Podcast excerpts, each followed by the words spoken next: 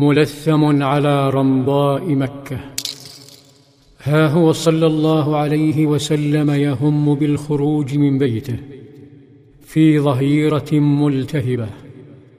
نثرت فيها الرمضاء جمرها على طرقات مكة. وقبل خروجه يقوم بالتنكر فيغطي رأسه بثوب ويتلثم. ثم يتسلل عبر طرقات آمنة نحو بيت صاحبه أبي بكر. ولما وصل طرق الباب ففتح فهتف الذي فتح قائلا هذا رسول الله متقنعا. لم يكن الصديق يتوقع زيارته في مثل هذه الساعة. لذلك قال فداء له أبي وأمي. والله ما جاء به في هذه الساعة إلا أمر.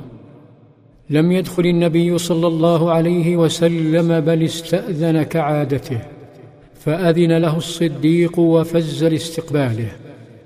وقبل أن يجلس طلب طلبا غريبا فقال أخرج من عندك.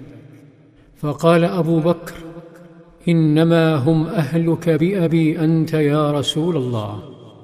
عندها جلس صلى الله عليه وسلم وقال إني قد أذن لي في الخروج. فابتهج أبو بكر وناشد نبيه الرفقة وقال الصحبة بأبي أنت وأمي يا رسول الله. فأكد أنه لم يأت إلا لهذا الأمر الذي خصه به بين أصحابه وقال نعم. ثم أطلعه على خطة الهجرة التي أعدها بإحكام ليتولى أبو بكر مع أسرته تنفيذها. وقبل أن يغادر صلى الله عليه وسلم أخذه أبو بكر إلى فناء بيته وأشار بيده إلى ناقتين قد أعدهما وسمنهما بورق السمر منذ أربعة أشهر. تأهبا ليوم الرحيل. ثم أهداه أبو بكر قائلا خذ بأبي أنت يا رسول الله إحدى راحلتي هاتين. نظر صلى الله عليه وسلم للراحلتين بارتياح ووافق لكنه اشترط أن يدفع ثمن الناقة. وقال بالثمن. ثم خرج. وبعد خروجه قام أبو بكر بتوظيف ماله كله وبتوظيف أسرته ومواليه لتنفيذ العملية.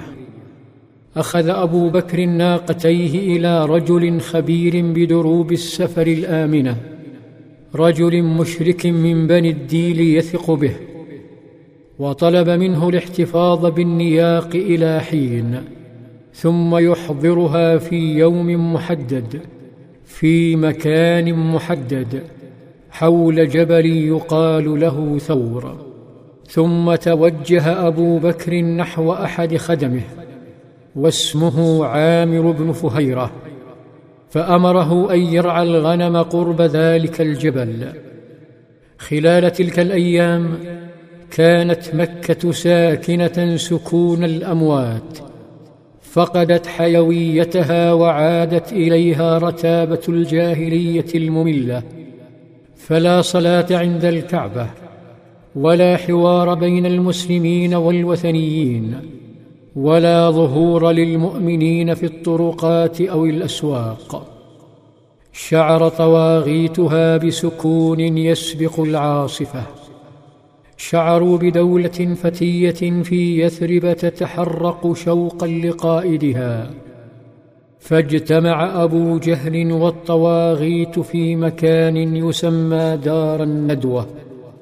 وبعد نقاش محموم خرجوا بثلاثة خيارات لا رابع لها ولا رجعة عنها. في ظلال في ظلال في ظلال السيرة.